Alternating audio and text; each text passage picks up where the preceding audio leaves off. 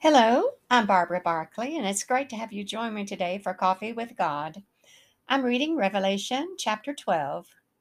And there appeared a great wonder in heaven a woman clothed with the sun, and the moon under her feet, and upon her head a crown of twelve stars.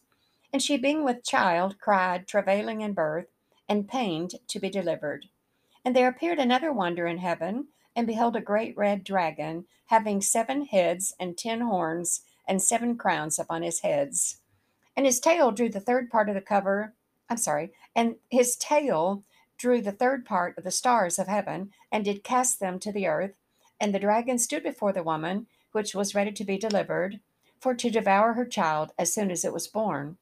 And she brought forth a man child who was to rule all nations with a rod of iron, and her child was caught up unto God and to his throne.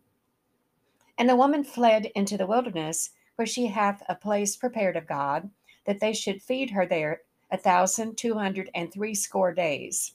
And there was war in heaven. Michael and his angels fought against the dragon, and the dragon fought and his angels, and prevailed not, neither was there a place found any more in heaven. And the great dragon was cast out, that old serpent called the devil, and Satan, which deceiveth the whole world. He was cast out into the earth and his angels were cast out with him. And I heard a loud voice saying in heaven, Now is come salvation and strength and the kingdom of our God and the power of his Christ, for the accuser of our brethren is cast down, which accused them before our God day and night. And there overcame him by the blood of the Lamb and by the word of their testimony, and they loved not their lives unto the death. Therefore rejoice, ye heavens, and ye that dwell in them.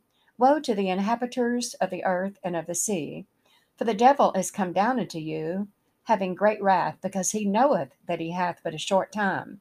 And when the dragon saw that he was cast into the earth, he persecuted the woman which brought forth the man child.